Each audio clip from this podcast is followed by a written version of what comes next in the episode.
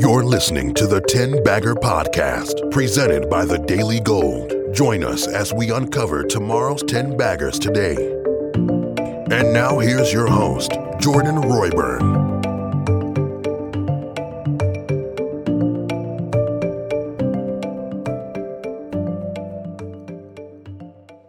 Hey, everybody, welcome back to another episode of the 10 Bagger Podcast.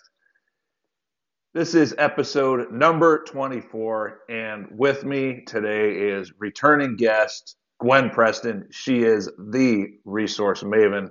And Gwen, you know, as we get started here, we were talking about, you know, there's a Fed meeting, the Fed decision is coming out, but, you know, I, I don't know how you feel about that stuff, but for me, I feel like spend spending too much time on that is really a waste of time. What people should be doing is researching companies, listening to podcasts like these, listening to smart people like you. That's a better use of their time than trying to figure out you know, when they're going to hike rates or how much and this is going to happen. Blah blah blah. I I know I'm on my soapbox here, but that, that's my first question. how, how do you feel about all this? I mean, it's a great question to start with because it's literally like the Fed decision is sort of happening while we're recording this this interview, so um, it's very pertinent. Um, I mean, okay, you take a step back, and clearly investment decisions um, have to be based in a fundamental context that makes sense, right? So you have to have reason to believe that gold is in an uptrend, not a downtrend, if you're going to invest in gold companies. So obviously, from that perspective, we need to understand what's going on with interest rates, with the economy as a whole. So it clearly matters. But I'm totally with you that like the obsession has gotten very tiresome over the last little while.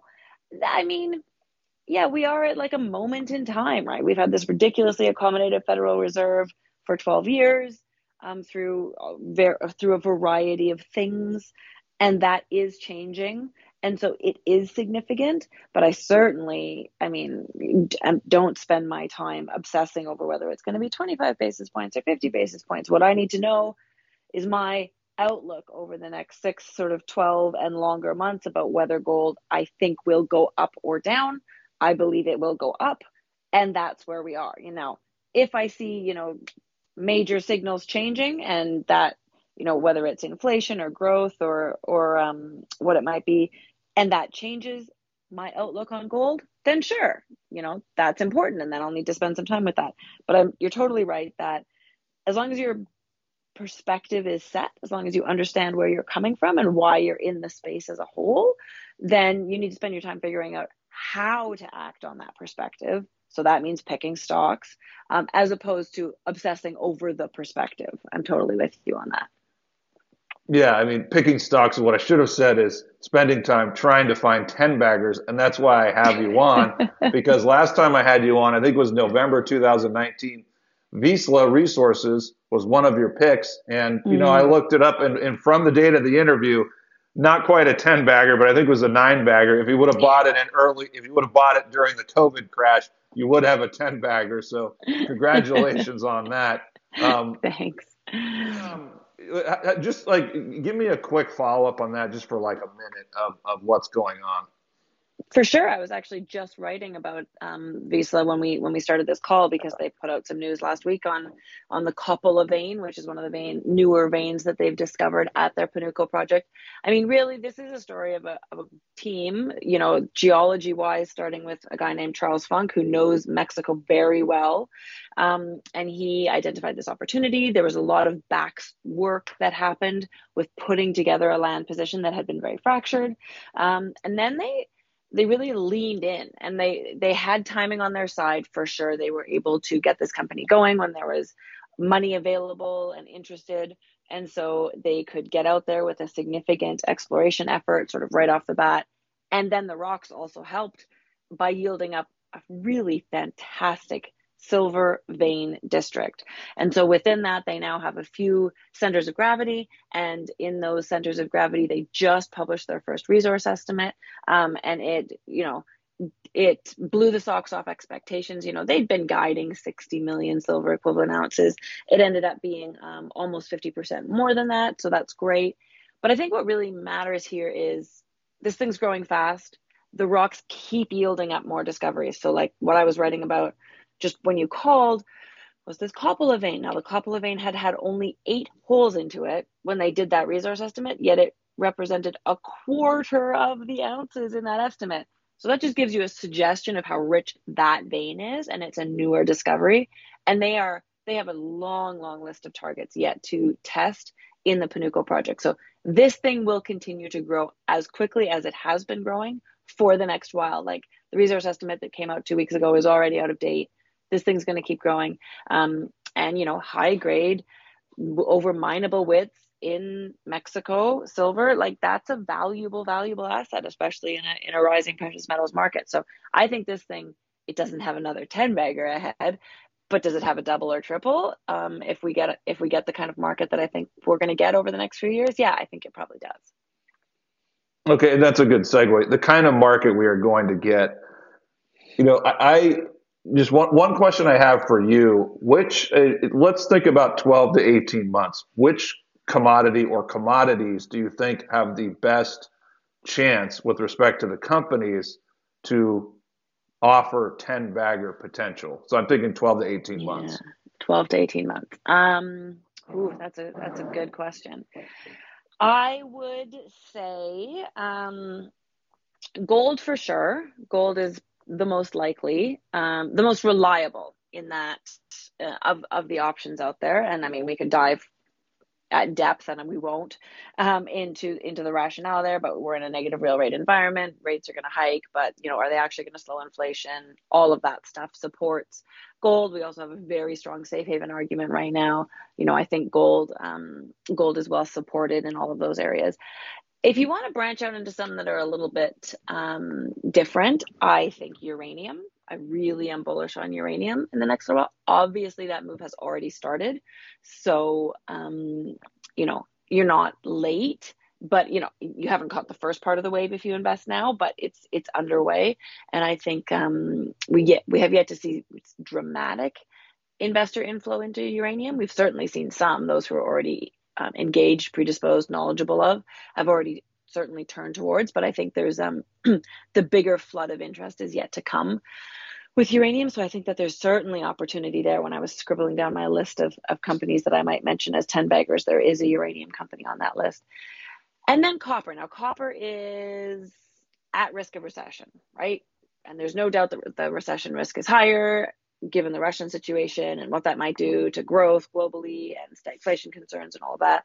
So copper has its risks, but the bit when you mention 18 months as a time frame, I'm like, well, the green energy revolution is very, very real. The lack of copper to feed that energy revolution is very real.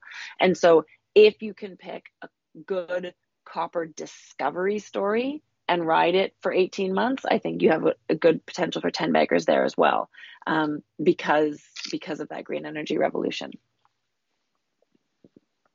Okay, uh, a follow up to that, or no follow up. Um, I'm, I'm thinking about because uh, you're you're mostly focused on exploration. Do you think that is going to continue to be the best category to get ten baggers, or I mean, is it possible? I don't know how bullish you are on gold and silver. Is it possible that you could a junior producer could have a chance, or even a developer? I mean, how, there's so many mm. options. There's so many places you can go. I mean, how would you or is it just company specific? I mean, if we're if we're trying to find a ten bagger, should we focus on one of these areas, or is it just company specific? It's a good question. So I think um, I think my answer for that goes back to the individual, um, and it, it sort of starts with how engaged you are with your portfolio. And there's no right or wrong answer here. I'm not saying that you that people should be more engaged with their metals and mining portfolio. People have jobs and lives and things. Um, but the exploration side is volatile, right? Like if if a, if a drill hit upon which a lot of weight was put, if it misses, well, you know that's that. Um, so you got to be pretty engaged with your exploration portfolio. You got to pay attention. Um, it does if a discovery hits. A discovery is clearly the fastest way and most reliable if it happens. There's a big if there. way of getting to a ten bagger, right? Um, but the market that's going to be coming down the pipes, um, I think, can give you 10 baggers might be a bit aggressive. Five baggers for sure on the developers, single asset operators, especially because they have that takeout potential. So the takeout, you know, a takeout can happen, can give you a 50% upside in an instant, right? As soon as that news hits, because that's what the premium is. So I think that this market will offer that. Um, and it sort of just comes back to the person and how engaged you want to be with your portfolio because uh, the explorers require you to pay attention and not everybody to be blunt has the time or inclination to pay attention to their portfolio every day and that's okay. Um, so if, if you can't then maybe you just lower your lower your goal slightly from 10 bagger to something a little lower and then feel great about investing in the developers, the single asset operators, um, the those who are taking an initial resource and growing it to a PEA, you know, and it's a good asset. You could you could play in that world instead. Okay, I have one follow up on uh, you're talking about exploration. Okay, the word discovery. So I was mm-hmm. talking mm-hmm. to Kai Hoffmann about this. As a technical analyst, you know, we see Twitter in various places you know, gold moves up 10 bucks or silver's up 30 cents and everybody loves calling it a breakout just because it went, went, it went above, you know, some line of resistance. And, and Kai made the point. It's like, yeah, it's like juniors with discovery. It's like you see discovery in all these headlines.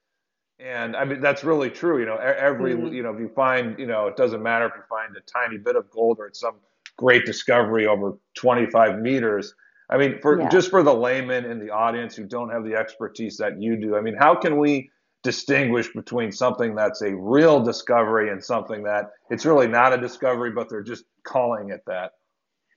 Oh, that is I wish, I so wish that there was a really easy answer to that, right? Because, I mean, it's a really good question. The word discovery absolutely gets thrown around left and right it comes down to what's happened on that particular project before. And so if it's, you know, uh, if it's a zone of mineralization that was known in the 60s and 70s, but then forgot forgotten about for years, and then a company finally has picked it up again or consolidated it and drills into it, that's not a discovery. It's it's it could be a valuable um, rebirth of um, of a known zone, right? And there could be a lot of upside there, but it's not a discovery because it's different to discover something new than it is to um, reignite something that was known before. So, I mean, it really comes down to whether the team is testing an area that hasn't been tested before. So, when you would talk about copper, for instance, like Kodiak is a good example. They made a new discovery. Yes, there had been drilling in the area before. The drilling hadn't gone deep enough to show that there was anything economic at their project, which is in south southern BC. They drilled into the first economic mineralization at that asset, and I would say that that's a discovery. Um, I mean, Vizsla, if we go back to our previous example, sure, there'd been mining in that area before, so they didn't discover silver on the Panuco project, but what they did was discover and are continue to demonstrate that there's a heck of a lot that there's a, a district of silver mineralization there's scale and grade and width. So it can be so much more than it was. There's it's absolutely all shades of gray. There's no easy answer for that question. Um, in hindsight it's obvious because the share price jumps. The discovery happened when the share price jumped. But that's not a useful answer for anybody is it Yeah, I mean it's it's really difficult, and discovery sounds so much better. and oh, from totally, a right. from a marketing standpoint, and uh, yeah. you know, I, I apologize for the lack of any uh, you know, organization to these questions. I don't know if they're flo- I don't know if they're flowing or not. But another thing I wanted to ask you about. So, with respect to ten baggers, how do you look at pre-discovery and post-discovery? Because we're using the word discovery quite a bit. I mean, do you obviously pre-discovery? It, it goes back to what you were talking about, where you know, you really have to be, um, you know, those situations you would have to be a lot more involved than you know post discovery perhaps. But but how do you look at pre discovery and post discovery? Yeah, another great question. So again, if you look back at the share price chart of a company that's done well, then you're like, oh, well, I wish I'd gotten in there, right? And the there is always pre discovery because the first hole into a new zone is always going to attract attention. The thing is, there's a lot of risk um, after that. And so what the to sort of distill it down, the risk if you if you hit a really nice hole, a discovery hole, you've set the bar really high and it's hard to follow that. So there's actually significant risk of downside when one when a company releases follow-up holes to a discovery hit if the discovery hit was really good. And so let alone the risk that they don't hit it all in the first place, right? Which is the always there risk when you invest in pre-discovery explorers because the vast majority of them don't make dramatic discoveries. So the amount of risk in pre-discovery is very real. And I emphasize that because like I say when you look back at a share price chart you're like, "Oh, well obviously I should have invested there." Well, it wasn't obvious. It was very risky and the downside from that first spike was very real and all of that. That's why the post discovery opportunity is a really valid one. So, you know, the thing about it is that for all of these decisions, whether it's pre discovery or whether it's after the first hole, you need to have some good geologic knowledge. And that's the hardest thing, right? You need to be able to understand what the hole hit, what it told us, what it didn't tell us, where they're going next, what the how the topography and rock type and all of the data that's been gathered about the area tells us about what else there might be beyond that one hole.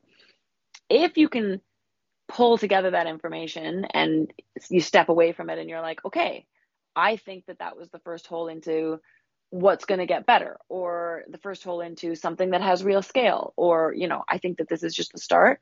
Getting in at that point has real value.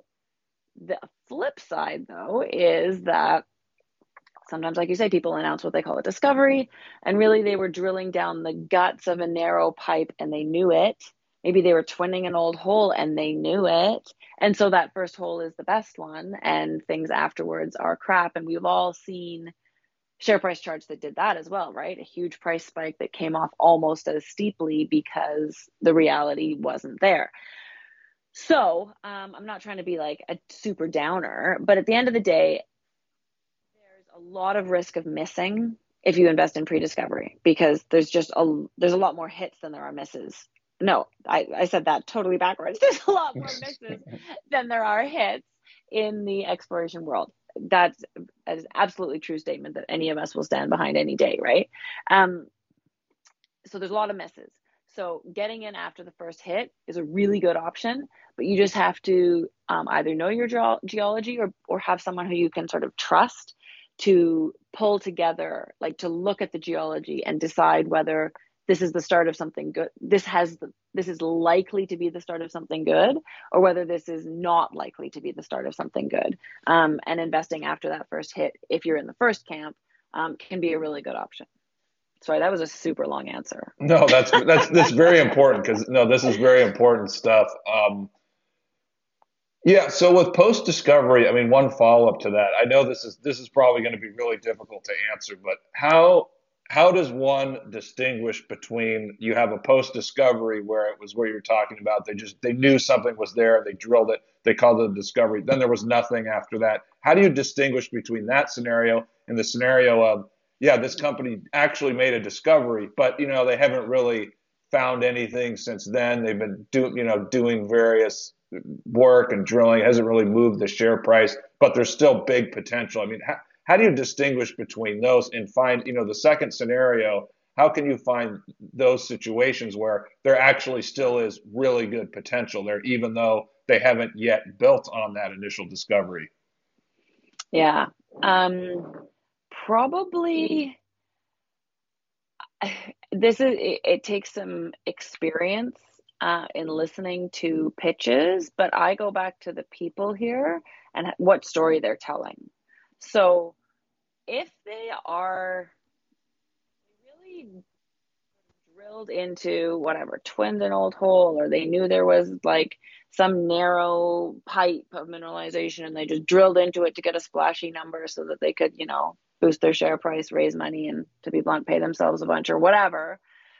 Um, then the story just won't have substance, right? Like they'll they'll keep referring back to a few pieces of maybe historic information or you know a geophysical survey that they haven't you know that hasn't done anything else for them the story will be thin. Whereas if there's really still potential the story is thick. And by that i mean there's a bunch of layers of data there and they're working through that data. Geology is an iterative process right? Like you got to try this you got to figure out what the geophysics actually meant by drilling the hole and then you got to reinterpret things based on what comes out of that hole and then you got to do it to another form of geophysical response and then you got to layer in all the other stuff that you know like the topography the lidar surveys the structures and historical information. Like it's really iterative and you learn with every step.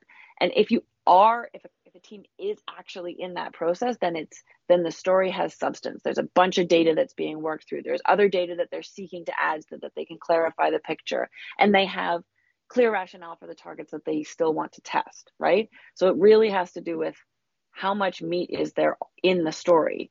And when it's a crappy story, then there, it, there's not going to be a bunch of meat. Like they'll just keep sort of going back to some, you know, thin pieces of some thin ideas um, that don't hold up. Well, I would say, uh, not, not, not, to make a joke, but I mean, th- you're giving us a lot of meat in this interview, for sure. I mean, this this is this is very important stuff.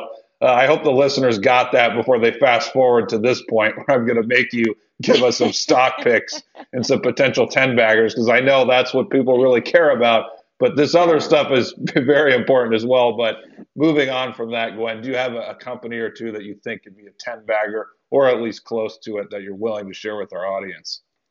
Absolutely. So I'm actually going to name, and hopefully this isn't annoying, but I'm actually going to name three because they're in very different categories. And so it's partly just to cover my own ass, right? Because uh, it's it's not annoying, it's fantastic. So everybody get their pencils and notepads out. um, okay, so everybody knows I'm pretty bullish on uranium. I think that delivering a uranium discovery into this market would be a good way of getting a 10 bagger. Um, and so there are, uh, you know, the uranium equity, the number of uranium stocks is still pretty small. It's grown for sure in the last year as the market has come back to life, but it's still pretty small. Um, and so there's not that many groups out there doing early stage work on projects that are ready for drilling, like that are sort of at the stage ready to yield up a discovery. So I'm going to name Fortune Bay. It's F O R on the venture. Um, they're known, if you know them as a gold company, that's because they've been a gold company for a long time. They have this Goldfields project in northern Saskatchewan. It's interesting. It's small, but it's high grade. It's like PFS level. It's got some upside. That's the gold project. That's fine. I think it gives them some options down the road, some fundamental value, all those sorts of things. The reason I like the company though is because there's some real uranium geologists there who can't be no one can be a uranium geologist for their entire career because uranium is far too up and down, bear and bull market for that. So you got to move into other things when uranium's crap for a decade. So there's some really good uranium geologists in the company.